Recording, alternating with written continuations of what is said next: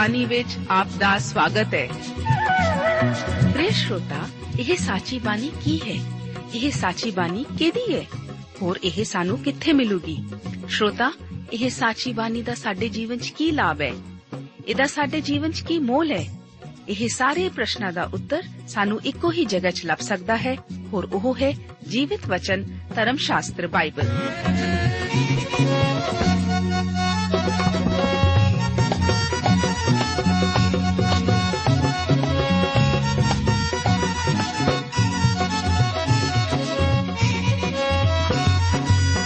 ਧਰਮ ਸ਼ਾਸਤਰ ਬਾਈਬਲ।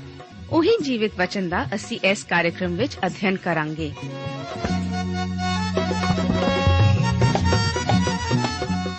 ਤੇ ਹੁਣ ਪਵਿੱਤਰ ਸ਼ਾਸਤਰ ਬਾਈਬਲ ਦਾ ਅਧਿਐਨ ਸ਼ੁਰੂ ਕਰਨ ਤੋਂ ਪਹਿਲਾਂ, ਆਈਏ ਅਸੀਂ ਆਪਣੇ ਮਨਾਂ ਨੂੰ ਤਿਆਰ ਕਰੀਏ ਇਸ ਭਜਨ ਦੁਆਰਾ।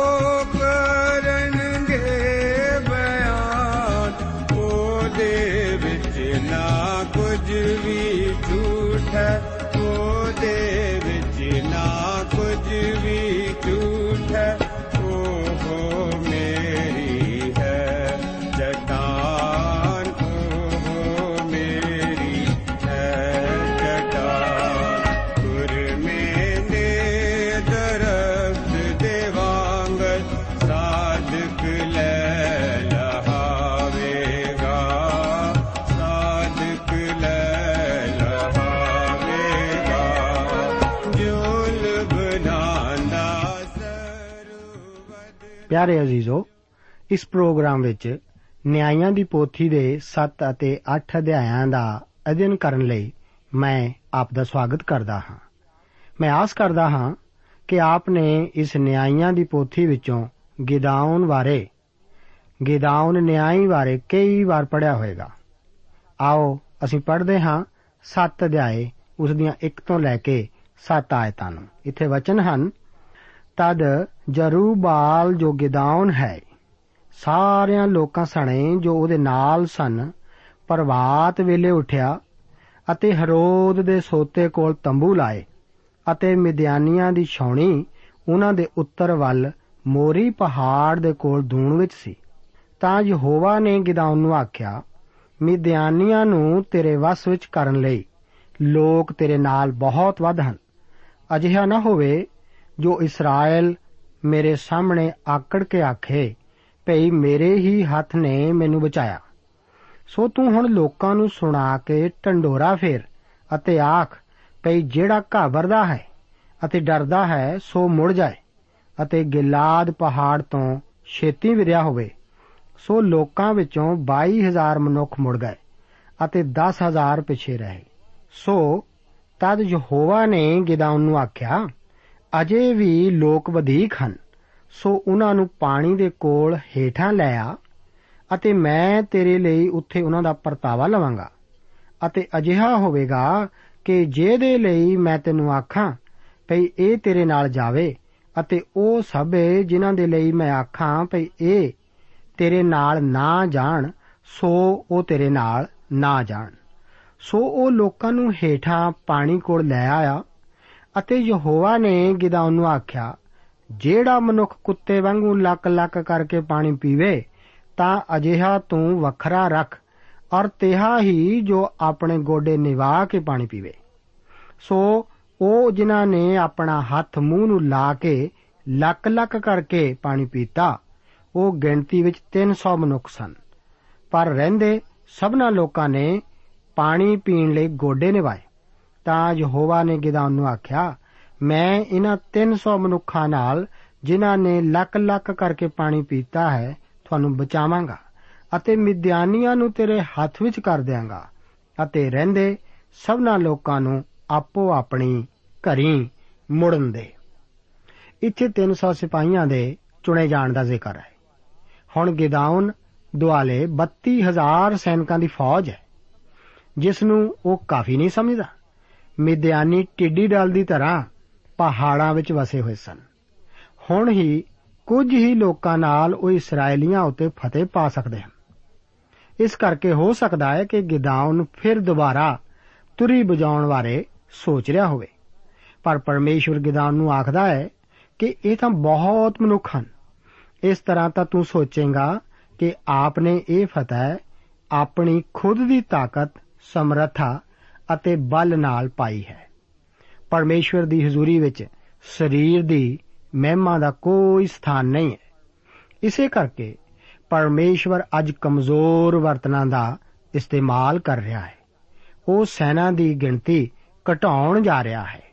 ਹੁਣ ਉਹ 22000 ਛੱਡ ਚੁੱਕਾ ਹੈ।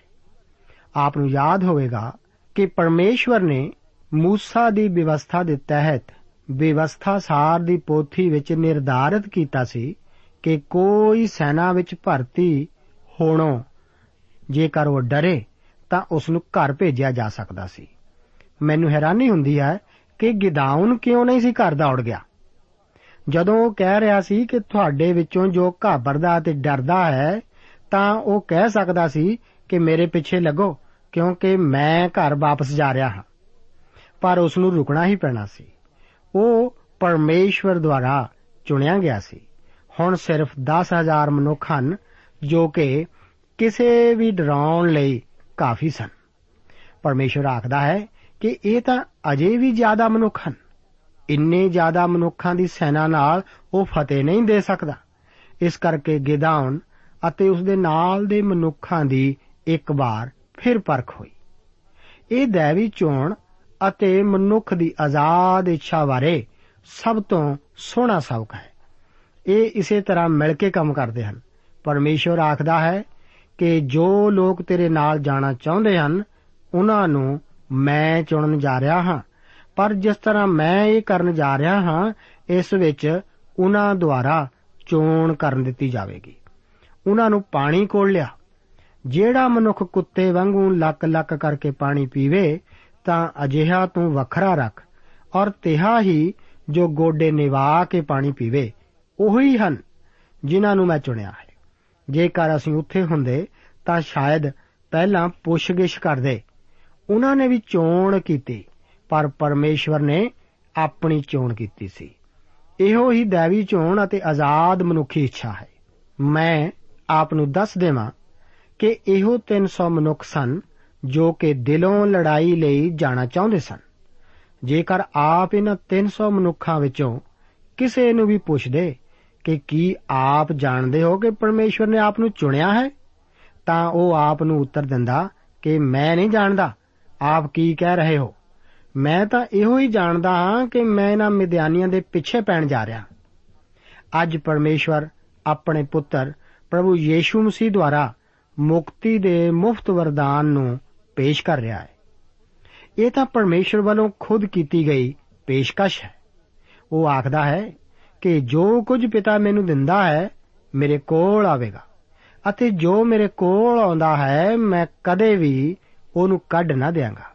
ਜੇਕਰ ਆਪ ਪਰਮੇਸ਼ਰ ਕੋਲ ਆਉਣਾ ਚਾਹੋ, ਤਾਂ ਆਪ ਆ ਸਕਦੇ ਹੋ। ਜੇਕਰ ਆਪ ਨਹੀਂ ਆਉਂਦੇ, ਤਾਂ ਮੇਰੇ ਕੋਲ ਆਪ ਲਈ ਇੱਕ ਖਬਰ ਹੈ। ਉਹ ਹੈ, ਆਪ ਨਹੀਂ ਸੀ ਚੁਣੇ ਗਏ। ਜੇਕਰ ਆਪ ਪਰਮੇਸ਼ਰ ਕੋਲ ਆਉਂਦੇ ਹੋ, ਤਾਂ ਮੇਰੇ ਕੋਲ ਆਪ ਲਈ ਖੁਸ਼ਖਬਰੀ ਹੈ। ਉਹ ਕੀ ਹੈ ਕਿ ਆਪ ਚੁਣੇ ਗਏ ਸੀ, ਪਰਮੇਸ਼ਵਰ ਇਸੇ ਤਰ੍ਹਾਂ ਕੰਮ ਕਰਦਾ ਹੈ। ਅਕਸਰ ਇਹਨਾਂ 300 ਮਨੁੱਖਾਂ ਨੂੰ ਗਲਤ ਸਮਝਿਆ ਜਾਂਦਾ ਹੈ। ਮੈਂ ਆਪ ਨੂੰ ਦੱਸ ਦੇਵਾਂ ਕਿ ਇਹਨਾਂ 300 ਮਨੁੱਖਾਂ ਨੇ ਕੁੱਤੇ ਵਾਂਗ ਲੱਕ-ਲੱਕ ਕਰਕੇ ਪਾਣੀ ਇਸ ਕਰਕੇ ਪੀਤਾ ਸੀ, ਕਿਉਂਕਿ ਉਹ ਪਾਣੀ ਪਿੱਛੇ ਨਾ ਪੈ ਕੇ, ਉਹ ਤਾਂ ਮਿਦਿਆਨੀਆਂ ਦੇ ਪਿੱਛੇ ਪਏ ਹੋਏ ਸਨ। ਉਹ ਤਾਂ ਯੁੱਧ ਤੋਂ ਬਾਅਦ ਹੀ ਰੱਜ ਕੇ ਪਾਣੀ ਪੀਣਗੇ। ਉਹਨਾਂ ਨੇ ਤਾਂ ਜਿੱਤਣ ਦਾ ਇਰਾਦਾ ਕੀਤਾ ਹੋਇਆ ਸੀ। ਇਹੋ ਹੀ ਗਿਦਾਉਨ ਦਾ ਫੌਜੀ ਦਸਤਾ ਹੈ, ਮੇਰੇ ਦੋਸਤੋ। ਅਤੇ ਇਹੋ ਹੀ ਚੀਜ਼ ਹੈ ਜਿਸ ਦੀ ਅੱਜ ਕਲੀਸਿਆ ਵਿੱਚ ਜ਼ਰੂਰਤ ਹੈ। ਜੇਕਰ ਆਪ ਇਸ ਨੂੰ ਚੰਗਾ ਸਮਝੋ।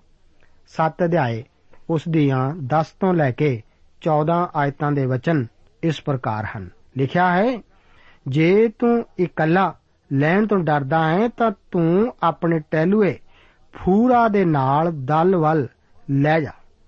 ਤੂੰ ਸੁਣ ਲਵੇਂਗਾ ਜੋ ਉਹ ਕੀ ਆਖਦੇ ਹਨ। ਇਹਦੇ ਪਿੱਛੋਂ ਤੇਰੇ ਹੱਥਾਂ ਵਿੱਚ ਜ਼ੋਰ ਆਵੇਗਾ ਅਤੇ ਤੂੰ ਉਸ ਪੜਾਅ ਦੇ ਕੋਲ ਲੈ ਸਕੇਗਾ। ਸੋ ਉਹ ਆਪਣੇ ਟੈਲੂਏ ਫੂਰਾ ਨੂੰ ਨਾਲ ਲੈ ਕੇ ਉਹਨਾਂ ਸਿਪਾਹੀਆਂ ਤੀਕਰ ਗਿਆ ਜਿਹੜੇ ਪੜਾਅ ਦੇ ਬੰਨੇ ਉੱਤੇ ਸਨ। ਮਿਦਿਆਨੀ ਔਰ ਅਮਾਲੇਕੀ ਅਤੇ ਪੂਰਬੀ ਲੋਕ ਦੂਨ ਦੇ ਵਿੱਚ ਟਿੱਡੀਆਂ ਵਾਂਗ ਢੇਰ ਸਾਰੇ ਪਏ ਸਨ ਅਤੇ ਉਹਨਾਂ ਦੇ ਊਠ ਸਮੁੰਦਰ ਦੇ ਕੰਢੇ ਦੀ ਰੇਤ ਵਰਗੇ ਅਣਗਿਣਤ ਸਨ। ਜਦ ਗਿਦਾਉਨ ਪੜਿਆ ਤਾਂ ਵੇਖੋ, ਉੱਥੇ ਇੱਕ ਮਨੁੱਖ ਸੀ, ਜੋ ਆਪਣੇ ਨਾਲ ਦੇ ਨੂੰ ਇੱਕ ਸੁਪਨਾ ਸੁਣਾਉਂਦਾ ਪਿਆ ਸੀ ਅਤੇ ਉਹਨੇ ਆਖਿਆ, ਵੇਖੋ, ਮੈਂ ਇੱਕ ਸੁਪਨਾ ਡਿੱਠਾ ਹੈ। ਪਈ ਜਵਾਨ ਦਾ ਇੱਕ ਫੁਲਕਾ ਮਿਦਿਆਨੀ ਡੇਰੇ ਵਿੱਚ ਰੋੜ ਆਇਆ ਅਤੇ ਇੱਕ ਤੰਬੂ ਨਾਲ ਆ ਲੱਗਾ ਔਰ ਇਸ ਤੰਬੂ ਨੂੰ ਅਜਿਹਾ ਮਾਰਿਆ ਜੋ ਉਹ ਡਿੱਗ ਪਿਆ ਅਤੇ ਮੂਦਾ ਕਰ ਸੁਟਿਆ, ਅਜਿਹਾ ਜੋ ਉਹ ਤੰਬੂ ਵਿਛ ਗਿਆ। ਤਾਂ ਉਹਦੇ ਨਾਲ ਦੇ ਨੇ ਉੱਤਰ ਦੇ ਕੇ ਆਖਿਆ ਜੋਆਸ਼ ਦੇ ਪੁੱਤਰ ਗਿਦਾਉਨ ਇਸرائیਲੀ ਮਨੁੱਖ ਦੀ ਤਲਵਾਰ ਖਣੋ, ਹੋਰ ਇਹਦਾ ਕੋਈ ਅਰਥ ਨਹੀਂ। ਪਰਮੇਸ਼ਵਰ ਨੇ ਮਿਦਿਆਨ ਅਤੇ ਸਾਰੀ ਫੌਜ ਉਹਦੇ ਹੱਥ ਕਰ ਦਿੱਤੀ। ਇਹ ਗਿਦਾਉਨ ਦੇ ਯੁੱਧ ਵਿੱਚ ਜਾਣ ਤੋਂ ਪਹਿਲਾਂ ਦਾ ਸਬਕ ਹੈ। ਉਹ ਦੁਸ਼ਮਣ ਦੇ ਦੋ ਸਿਪਾਹੀਆਂ ਨੂੰ ਗੱਲਾਂ ਕਰਦੇ ਸੁਣਦਾ ਹੈ। ਉਹਨਾਂ ਨੂੰ ਪੂਰਾ ਪੂਰਾ ਵਿਸ਼ਵਾਸ ਹੈ ਕਿ ਪਰਮੇਸ਼ਵਰ ਮਿਦਿਆਨੀਆਂ ਨੂੰ ਗਿਦਾਉਨ ਅਤੇ ਉਸ ਦੀ ਸੈਨਾ ਦੇ ਹੱਥ ਵਿੱਚ ਜ਼ਰੂਰ ਕਰ ਦੇਵੇਗਾ। ਪਰਮੇਸ਼ਵਰ ਯੁੱਧ ਤੋਂ ਠੀਕ ਪਹਿਲਾਂ ਗਿਦਾਉਨ ਨੂੰ ਇਸ ਖਬਰ ਨੂੰ ਸੁਣਾ ਕੇ ਉਤਸ਼ਾਹਿਤ ਕਰਦਾ ਹੈ।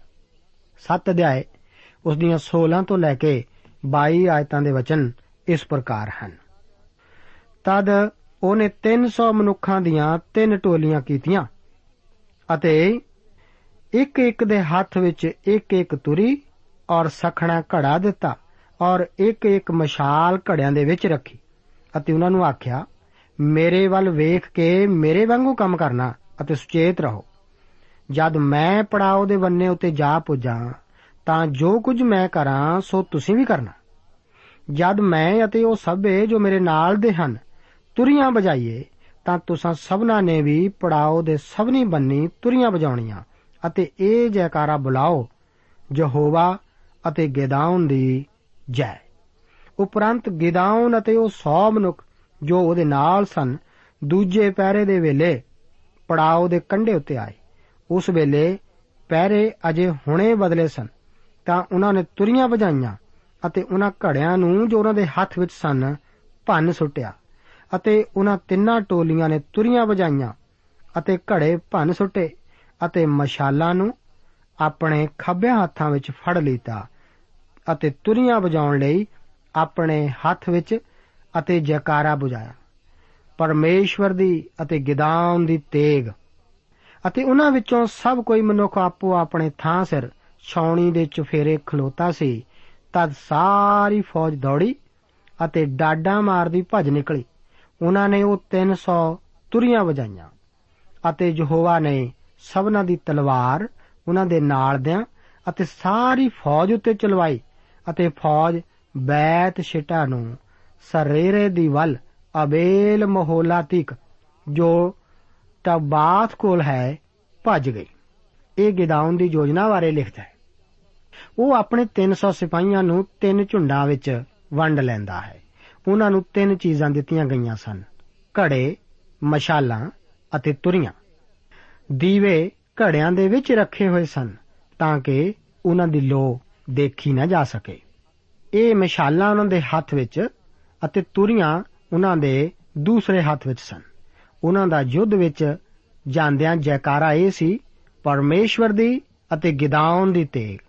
ਰੋਚਕ ਗੱਲ ਤਾਂ ਇਹ ਹੈ ਕਿ ਤੇਗ ਨਾ ਤਾਂ ਗਿਦਾਉਣ ਕੋਲ ਸੀ ਅਤੇ ਨਾ ਹੀ ਇਹਨਾਂ 300 ਮਨੁੱਖਾਂ ਕੋਲ।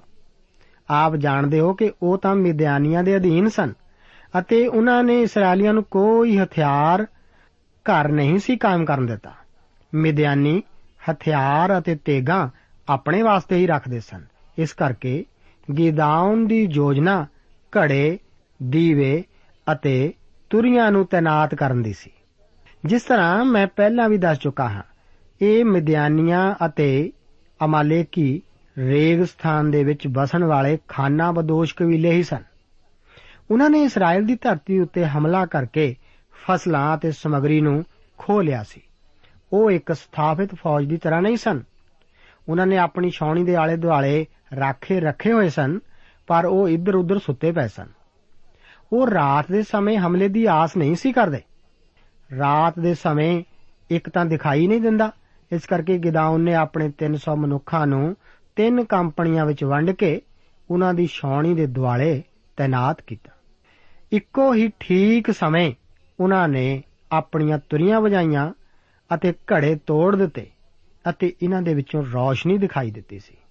ਹਰ ਤੁਰੀ ਦੁਆਰਾ ਇਹ ਪ੍ਰਗਟ ਕੀਤਾ ਗਿਆ ਸੀ, ਜਿਵੇਂ ਕਿ ਕਈ ਸੈਂਕੜੇ ਦੁਸ਼ਮਣ ਸ਼ਾਇਦ ਮੌਜੂਦ ਸਨ। ਮਿਦਿਆਨੀਆਂ ਦੇ ਨੀਂਦ ਵਿੱਚੋਂ ਉੱਠਣ ਦਾ ਅੰਦਾਜ਼ਾ ਲਗਾਓ। ਉਹ ਆਪਣੀਆਂ ਤੇਗਾਂ ਹਰ ਪਾਸੇ ਘਮਾਉਣ ਲੱਗੇ। ਪਰ ਇਸرائیਲੀਆਂ ਕੋਲ ਤਾਂ ਤੇਗ ਹੈ ਹੀ ਨਹੀਂ ਸੀ। ਉਹ ਤਾਂ ਸਿਰਫ ਮਿਦਿਆਨੀਆਂ ਦੇ ਇੱਕ ਦੂਸਰੇ ਪਿੱਛੇ ਭੱਜਣ ਦੀ ਮਿਸਾਲਾਂ ਲਈ ਖੜੇ ਸਨ। ਇਹ ਤਾਂ ਇੱਕ ਦੰਗੇਬਾਜ਼ੀ ਹੀ ਸੀ। ਮਿਦਿਆਨੀ ਘਣੇ ਜੰਗਲਾਂ ਵਿੱਚ ਇੱਥੋਂ ਭੱਜ ਕੇ ਛਿਪ ਗਏ। ਇਸ ਤਰ੍ਹਾਂ ਗਿਦਾਉਨ ਅਤੇ ਇਸرائیਲੀ ਦੇ ਹੱਥ ਇੱਕ ਮਹਾਨ ਫਤਿਹ ਲੱਗੀ ਸੀ।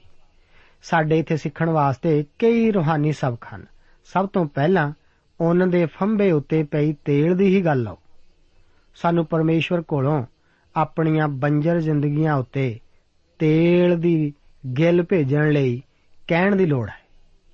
ਹੋਸ਼ਿਆ ਨਵੀ ਉਸ ਦਾ 14 ਅਧਿਆਇ ਉਸ ਦੀ 5 ਆਇਤ ਵਿੱਚ ਪਰਮੇਸ਼ਰ ਆਖਦਾ ਹੈ ਕਿ ਮੈਂ ਇਸਰਾਇਲ ਲਈ ਤਰੇਲ ਵਾਂਗੂ ਹੋਵਾਂਗਾ। ਉਹ ਸੋਸਨ ਵਾਂਗੂ ਹਰਾ ਭਰਾ ਹੋਵੇਗਾ ਅਤੇ ਲਵਾਨੋਨ ਵਾਂਗੂ ਆਪਣੀ ਜੜ ਫੜੇਗਾ। ਬੇਵਸਥਾ ਸਾਰ ਉਸ ਦਾ 33 ਅਧਿਆਇ ਉਸ ਦੀ 13 ਆਇਤ ਦੇ ਵਚਨ ਹਨ ਕਿ ਯੂਸਫ ਲਈ ਉਸ ਆਖਿਆ, ਜੋ ਹੋਵਾ ਵੱਲੋਂ ਉਸ ਦੀ ਧਰਤੀ ਮੁਬਾਰਕ ਹੋਵੇ, ਆਕਾਸ਼ ਦੇ ਪਦਾਰਥਾਂ ਅਤੇ ਤਰੇਲ ਤੋਂ, ਅਤੇ ਹੇਠਲੀ ਪਈ ਹੋਈ ਡੁੰਗਿਆਈ ਤੋਂ। ਕਹਾਵਤਾਂ ਦੀ ਪੋਥੀ ਉਸ ਦਾ 19 ਅਧਿਆਏ ਅਤੇ ਉਸ ਦੀ 12 ਆਇਤ ਵਿੱਚ ਪਰਮੇਸ਼ਰ ਆਖਦਾ ਹੈ ਕਿ ਪਾਤਸ਼ਾਹ ਦਾ ਗਜ਼ਬ ਬੱਬਰ ਸ਼ੇਰ ਦੇ ਗੱਜਣ ਵਰਗਾ ਹੈ। ਪਰ ਉਹਦੀ ਪ੍ਰਸੰਨਤਾ ਘਾਹ ਉਤੇ ਪਈ ਹੋਈ ਤਰੇਲ ਵਾਂਗੂ ਹੈ। ਪਰਮੇਸ਼ਰ ਇਸੇ ਤਰ੍ਹਾਂ ਅਸੀਸ ਦਿੰਦਾ ਹੈ। ਸਾਨੂੰ ਉਸ ਦੀ ਤਾਜ਼ੀ ਛੂਹ ਦੀ ਜ਼ਰੂਰਤ ਹੈ। ਸਾਡੀਆਂ ਜ਼ਿੰਦਗੀਆਂ ਵਿੱਚ ਸ਼ੁੱਧਤਾ ਲਿਆਉਣ ਲਈ ਪਰਮੇਸ਼ਰ ਦੀ ਤਰੇਲ ਦੀ ਜ਼ਰੂਰਤ ਹੈ। ਪਹਿਲਾ ਪਾਤਰਸ ਉਸ ਦੇ ਇੱਕ ਅਧਿਆਏ ਤੇ ਉਸ ਦੀ 16 ਆਇਤ ਦੇ ਵਚਨ ਹਨ। ਇਹ ਲਿਖਿਆ ਹੋਇਆ ਹੈ ਕਿ ਤੁਸੀਂ ਪਵਿੱਤਰ ਬਣੋ, ਇਸ ਲਈ ਜੋ ਮੈਂ ਪਵਿੱਤਰ ਹਾਂ।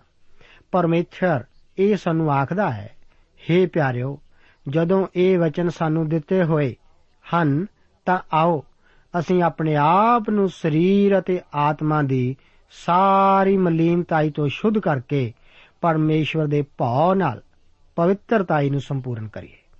ਆਓ, ਘੜਿਆਂ ਦੇ ਦੁਆਰਾ ਜੋ ਰੋਹਾਨੀ ਸਬਕ ਸਾਨੂੰ ਮਿਲਦਾ ਹੈ, ਉਸ ਬਾਰੇ ਧਿਆਨ ਦਈਏ। ਦੂਸਰਾ ਕੋਰਿੰਥੀਆਂ ਦੀ ਪੱਤਰੀ, ਉਸ ਦਾ 4 ਅਧਿਆਇ ਉਸ ਦੀ 7 ਆਇਤ ਦੇ ਵਚਨ ਹਨ, ਪਰ ਇਹ ਖਜ਼ਾਨਾ ਸਾਡੇ ਕੋਲ ਮਿੱਟੀ ਦੇ ਭਾਂਡਿਆਂ ਵਿੱਚ ਹੈ। ਇਹ ਘੜੇ ਵਿਸ਼ਵਾਸੀਆਂ ਦੀਆਂ ਦੇਈਆਂ ਨੂੰ ਪ੍ਰਗਟ ਕਰਦਾ ਹੈ। ਰੋਮੀਆਂ ਦੀ ਪੱਤਰੀ 12 ਅਧਿਆਇ ਉਸ ਦੀ 1 ਆਇਤ ਵਿੱਚ ਪੌਲਸ ਆਖਦਾ ਹੈ हे ਭਰਾਵੋ, ਮੈਂ ਪਰਮੇਸ਼ਵਰ ਦੀਆਂ ਰਹਿਮਤਾਂ ਦੀ ਖਾਤਰ ਤੁਹਾਡੇ ਅੱਗੇ ਬੇਨਤੀ ਕਰਦਾ ਹਾਂ, ਭਈ ਤੁਸੀਂ ਆਪਣੀਆਂ ਦੇਹੀਆਂ ਨੂੰ ਜਿਉਂਦਾ ਅਤੇ ਪਵਿੱਤਰ ਅਤੇ ਪਰਮੇਸ਼ਵਰ ਨੂੰ ਭਾਉਂਦਾ ਬਲੀਦਾਨ ਕਰਕੇ ਚੜਾਵੋ। ਕੋਰਿੰਥੀਆਂ ਦੀ ਪਹਿਲੀ ਪੱਤਰੀ ਉਸ ਦਾ 3 ਅਧਿਆਏ ਉਸ ਦੀ 21 ਆਇਤ ਵਿੱਚ ਪੌਲਸ ਰਸੂਲ ਆਖਦਾ ਹੈ ਕਿ ਕੋਈ ਜਣਾ ਮਨੁੱਖਾਂ ਉੱਤੇ ਅਪਮਾਨ ਨਾ ਕਰੇ। ਇਹ ਤਾਂ ਮਿੱਟੀ ਦਾ ਭਾਂਡਾ ਹੀ ਹੈ। ਸਾਡੇ ਵਿੱਚੋਂ ਕਈ ਟੁੱਟੇ ਹੋਏ ਨਹੀਂ, ਜਿਸ ਕਰਕੇ ਉਹਨਾਂ ਵਿੱਚੋਂ ਰੌਸ਼ਨੀ ਨਹੀਂ ਚਮਕਦੀ। ਇਹ ਚਾਨਣ ਸਾਡਾ ਨਾ ਹੋ ਕੇ ਪ੍ਰਭੂ ਯੀਸ਼ੂ ਮਸੀਹ ਹੀ ਦਾ ਹੈ। ਇਹ ਤਾਂ ਇੱਕ ਟੁੱਟੇ ਹੋਏ ਜੀਵਨ ਵਿੱਚੋਂ ਹੀ ਚਮਕ ਸਕਦਾ ਹੈ। ਸਾਨੂੰ ਸੰਸਾਰ ਵਿੱਚ ਚਾਨਣ ਦੀ ਤਰ੍ਹਾਂ ਚਮਕਣਾ ਹੈ। ਤੁਰੀਆਂ ਬਾਰੇ ਪਹਿਲਾ ਕੋਰਿੰਥੀਆਂ ਦੀ ਪੱਤਰੀ, ਉਸ ਦਾ 14 ਅਧਿਆਇ, ਉਸ ਦੀ 8 ਆਇਤ ਵਿੱਚ ਵਚਨ ਹਨ, ਜੇ ਤੁਰੀ ਬੇਠਿਕਾਣੇ ਆਵਾਜ਼ ਦੇਵੇ, ਤਾਂ ਕੌਣ ਲੜਾਈ ਲਈ ਲੱਕ ਬੰਨੇਗਾ? ਇਹ ਵਿਸ਼ਵਾਸੀਆਂ ਦੀ ਗਵਾਹੀ ਦਾ ਜ਼ਿਕਰ ਹੈ। ਗਵਾਹੀ ਜ਼ਰੂਰ ਹੀ ਨਿਸ਼ਚਿਤ ਅਤੇ ਸਾਫ਼ ਹੋਣੀ ਚਾਹੀਦੀ ਹੈ। 8 ਅਧਿਆਇ ਵਿੱਚ ਗਿਦਾਉਨ ਦੇ ਅਧੀਨ 40 ਸਾਲਾਂ ਦੀ ਸ਼ਾਂਤੀ ਦਾ ਜ਼ਿਕਰ ਹੈ। ਇਸ ਵਿੱਚ ਵੀ ਗਿਦਾਉਨ ਬਾਰੇ ਹੀ ਜ਼ਿਕਰ ਹੈ। ਇਸرائیਲੀ ਹੁਣ ਫਿਰ ਮਿਦਿਆਨੀਆਂ ਤੋਂ ਆਜ਼ਾਦ ਹੋ ਚੁੱਕੇ ਹਨ। ਅਤੇ ਖੁਸ਼ਹਾਲ ਵੀ ਹਨ। ਜ਼ੇਬਾ ਅਤੇ ਸਲਮੁਨਾ ਮਿਦਿਆਨੀਆਂ ਦੇ ਰਾਜੇ ਮਾਰੇ ਗਏ ਸਨ। ਹੁਣ ਇਸرائیਲੀ ਚਾਹੁੰਦੇ ਹਨ ਕਿ ਗਿਦਾਉਨ ਉਹਨਾਂ ਦਾ ਰਾਜਾ ਬਣੇ। 8 ਅਧਿਆਏ ਉਸ ਦੀ 22 ਆਦ ਦੇ ਵਚਨ ਇਸ ਪ੍ਰਕਾਰ ਹਨ। ਇੱਥੇ ਲਿਖਿਆ ਗਿਆ ਹੈ ਕਿ ਤਦ ਇਸਰਾਇਲ ਦੇ ਮਨੁੱਖਾਂ ਨੇ ਗਿਦਾਉਨ ਨੂੰ ਆਖਿਆ, ਸਾਡੇ ਉੱਤੇ ਤੂੰ ਰਾਜ ਕਰ, ਤੂੰ ਅਤੇ ਤੇਰਾ ਪੁੱਤਰ ਅਤੇ ਤੇਰਾ ਪੋਤਾ ਵੀ ਕਿਉਂ ਜੋ ਤੂੰ ਹੀ ਸਾਨੂੰ ਮਿਦਿਆਨੀਆਂ ਦੇ ਹੱਥੋਂ ਛੁਡਾਇਆ ਹੈ। ਇੱਥੇ ਪਹਿਲੀ ਵਾਰ ਇਸ਼ਾਰਾ ਮਿਲਦਾ ਹੈ ਕਿ ਇਸرائیਲੀਆਂ ਨੇ ਚਾਹੁੰਦੇ ਸਨ ਕਿ ਇੱਕ ਰਾਜਾ ਉਹਨਾਂ ਉੱਤੇ ਰਾਜ ਕਰੇ। ਪਰ ਪਰਮੇਸ਼ਵਰ ਨੇ ਸ਼ੁਰੂ ਤੋਂ ਹੀ ਉਹਨਾਂ ਨੂੰ ਕਿਹਾ ਸੀ ਕਿ ਉਹ ਇਸ ਤਰ੍ਹਾਂ ਨਹੀਂ ਸੀ ਚਾਹੁੰਦਾ। ਪਰ ਬਾਅਦ ਵਿੱਚ ਫਿਰ ਇਸرائیਲੀ ਰਾਜੇ ਦੀ ਮੰਗ ਕਰਦੇ ਸਨ। ਫਿਰ ਉਹਨਾਂ ਨੇ ਇਸ ਬਾਰੇ ਜ਼ਿੱਦ ਕੀਤੀ ਸੀ ਅਤੇ ਅੰਤ ਵਿੱਚ ਇੱਕ ਰਾਜਾ ਮੰਗ ਵੀ ਲਿਆ ਸੀ। ਫਿਰ ਪਰਮੇਸ਼ਰ ਸ਼ਾਮਿਲ ਨੂੰ ਉਹਨਾਂ ਵਾਸਤੇ ਇੱਕ ਰਾਜੇ ਦਾ ਮਸਾ ਕਰਨ ਲਈ ਆਖਦਾ ਹੈ। ਪਰਮੇਸ਼ਵਰ ਤਾਂ ਖੁਦ ਹੀ ਆਪਣੇ ਲੋਕਾਂ ਦਾ ਰਾਜਾ ਬਣਨਾ ਚਾਹੁੰਦਾ ਸੀ। ਪਰ ਇਸرائیਲੀ ਗੇਦਾਉਨ ਨੂੰ ਆਪਣਾ ਰਾਜਾ ਬਣਾਉਣਾ ਚਾਹੁੰਦੇ ਸਨ ਅਤੇ ਉਸ ਦੇ ਪੁੱਤਰ ਅਤੇ ਉਸ ਦੇ ਪੁੱਤਰ ਦੇ ਪੁੱਤਰ ਨੂੰ ਵੀ। ਉਹ ਆਪਣੇ ਆਲੇ ਦੁਆਲੇ ਦੀਆਂ ਕੌਮਾਂ ਵਾਂਗ ਰਾਜਾ ਚਾਹੁੰਦੇ ਸਨ। ਪਰ 23 ਆਇਤ ਵਿੱਚ ਗੇਦਾਉਨ ਇੱਕ ਹੋਰ ਹੀ ਯੋਗ ਉੱਤਰ ਦਿੰਦਾ ਹੈ। ਗੇਦਾਉਨ ਹੁਣ ਇੱਕ ਸਬਕ ਸਿੱਖ ਚੁੱਕਾ ਹੈ। ਉਹ ਜਾਣ ਗਿਆ ਸੀ ਕਿ ਉਸ ਵਿੱਚ ਯੁੱਧ ਜਿੱਤਣ ਲਈ ਕੋਈ ਤਾਕਤ ਨਹੀਂ ਸੀ। ਪਰ ਇਸ ਉਦੇਸ਼ ਲਈ ਪਰਮੇਸ਼ਵਰ ਨੇ ਹੀ ਉਸ ਨੂੰ ਖੜਾ ਕੀਤਾ ਸੀ। ਗਿਦਾਉਨ ਦਾ ਜ਼ਿਕਰ ਇਬਰਾਨੀਆਂ ਦੀ ਪੱਤਰੀ ਦੇ 11 ਅਧਿਆਏ ਵਿੱਚ ਵਿਸ਼ਵਾਸ ਦੇ ਮਹਾਨ ਨਾਇਕਾਂ ਦੀ ਸੂਚੀ ਵਿੱਚ ਵੀ ਆਉਂਦਾ ਹੈ। ਇਸ ਤੋਂ ਅਸੀਂ ਦੇਖਦੇ ਹਾਂ ਕਿ ਕੋਈ ਵੀ ਮਨੁੱਖ ਜਾਂ ਔਰਤ ਜਿਸ ਨੂੰ ਪਰਮੇਸ਼ਵਰ ਇਸਤੇਮਾਲ ਕਰਦਾ ਹੈ ਉਹ ਪਰਮੇਸ਼ਵਰ ਦੇ ਤੌਰ ਤਰੀਕਿਆਂ ਦੁਆਰਾ ਹੀ ਇਸਤੇਮਾਲ ਕੀਤਾ ਜਾਂਦਾ ਹੈ। ਉਹ ਸੰਸਾਰ ਦੀ ਕਮਜ਼ੋਰ ਅਵਸਥਾ ਨੂੰ ਹੀ ਇਸਤੇਮਾਲ ਕਰਦਾ ਹੈ। ਗਿਦਾਉਨ ਦਾ ਡਰਪੋਕ ਹੋਣਾ ਹੀ ਉਸ ਦੀ ਕਮਜ਼ੋਰੀ ਸੀ ਅਤੇ ਉਸ ਦੀਆਂ ਕਈ ਪਤਨੀਆਂ ਅਤੇ ਇੱਕ ਸੁਰੀਤ ਵੀ ਸੀ। ਕਈ ਵਾਰ ਇਹ ਸਵਾਲ ਉੱਠਦਾ ਹੈ ਕਿ ਪਰਮੇਸ਼ਰ ਇਹੋ ਜਿਹੇ ਵਿਅਕਤੀ ਨੂੰ ਕਿਵੇਂ ਇਸਤੇਮਾਲ ਕਰ ਸਕਦਾ ਹੈ। ਪਰ ਅਸਲ ਵਿੱਚ ਪਰਮੇਸ਼ਵਰ ਨੇ ਉਸੇ ਨੂੰ ਇਸਤੇਮਾਲ ਕੀਤਾ ਸੀ। ਗਿਦਾਉਨ ਦੀ ਮੌਤ ਤੋਂ ਬਾਅਦ ਇਸرائیਲੀਆਂ ਨੇ ਬਾਲਮ ਦੇ ਪਿੱਛੇ ਤੁਰਨ ਦਾ ਜ਼ਿਕਰ ਹੈ। ਪਰ ਪਰਮੇਸ਼ਰ ਨੇ ਕਦੇ ਵੀ ਸਾਡੇ ਰੋਹਾਨੀ ਜੀਵਨਾਂ ਬਾਰੇ ਇਹੋ ਜਿਹਾ ਇਰਾਦਾ ਨਹੀਂ ਰੱਖਿਆ। ਇਹੋ ਹੀ ਕਹਾਣੀ ਅੱਜ ਕਲੀਸਿਆ ਦੀ ਵੀ ਹੈ। ਇਸ ਯੁੱਗ ਵਿੱਚ ਸਾਡੇ ਵਿੱਚੋਂ ਬਹੁਤ ਸਾਰੇ ਸੰਸਾਰ ਵਿੱਚ ਇੱਕ ਪਹੀਏ ਦੀ ਤਰ੍ਹਾਂ ਘੁੰਮਦੇ ਹੀ ਜਾਂਦੇ ਹਨ। ਇੱਕ ਦਿਨ ਅਸੀਂ ਗਹਿਰਾਈ ਵਿੱਚ ਹੇਠਾਂ ਧੱਸੇ ਹੋਏ ਹੁੰਦੇ ਹਾਂ ਅਤੇ ਦੂਸਰੇ ਦਿਨ ਉੱਚੇ ਬੈਠੇ ਹੁੰਦੇ ਹਾਂ। ਪਰਮੇਸ਼ਵਰ ਵੱਲੋਂ ਸਾਡੇ ਰੋਹਾਨੀ ਜੀਵਨਾਂ ਬਾਰੇ ਇਹ ਇਰਾਦਾ ਨਹੀਂ ਹੈ। ਪ੍ਰਭੂ ਆਪ ਨੂੰ ਇਹਨਾਂ ਵਚਨਾਂ ਦੁਆਰਾ ਬਰਕਤ ਦੇਵੇ। ਦੋਸਤੋ, ਸਾਨੂੰ ਉਮੀਦ ਹੈ ਕਿ ਇਹ ਕਾਰਜਕ੍ਰਮ ਤੁਹਾਨੂੰ ਪਸੰਦ ਆਇਆ ਹੋਵੇਗਾ ਤੇ ਇਹ ਕਾਰਜਕ੍ਰਮ ਸੁਣ ਕੇ ਤੁਹਾਨੂੰ ਬਰਕਤਾਂ ਮਿਲੀਆਂ ਹੋਣਗੀਆਂ। ਜੇ ਤੁਸੀਂ ਇਹ ਕਾਰਜਕ੍ਰਮ ਦੇ ਬਾਰੇ ਕੁਝ ਪੁੱਛਣਾ ਚਾਹੁੰਦੇ ਹੋ, ਤੇ ਸਾਨੂੰ ਇਸ ਪਤੇ ਤੇ ਲਿਖੋ। Program Sachi Bani, post box number 1715 sector 36 Chandigarh 160036 ਪਤਾ ਇੱਕ ਵਾਰ ਫੇਰ ਸੁਣ ਲਓ program Sachi Bani post box number 1715 sector 36 Chandigarh 160036 ਸਾਡਾ ਈਮੇਲ ਪਤਾ ਹੈ punjabi.ttb@twr.in ਪਤਾ ਇੱਕ ਵਾਰ ਫੇਰ ਸੁਣ ਲਓ punjabi.ttb@twr.in ਹੁਣ ਸਾਡੇ ਪ੍ਰੋਗਰਾਮ ਦਾ ਸਮੇਂ ਸਮਾਪਤ ਹੁੰਦਾ ਹੈ। ਉਮੀਦ ਹੈ ਅਗਲੇ ਪ੍ਰੋਗਰਾਮ ਵਿੱਚ ਤੁਹਾਡੇ ਨਾਲ ਫੇਰ ਪੇਂਟ ਹੋਏਗੀ। ਰੱਬ ਤੁਹਾਨੂੰ ਬਰਕਤ ਦੇ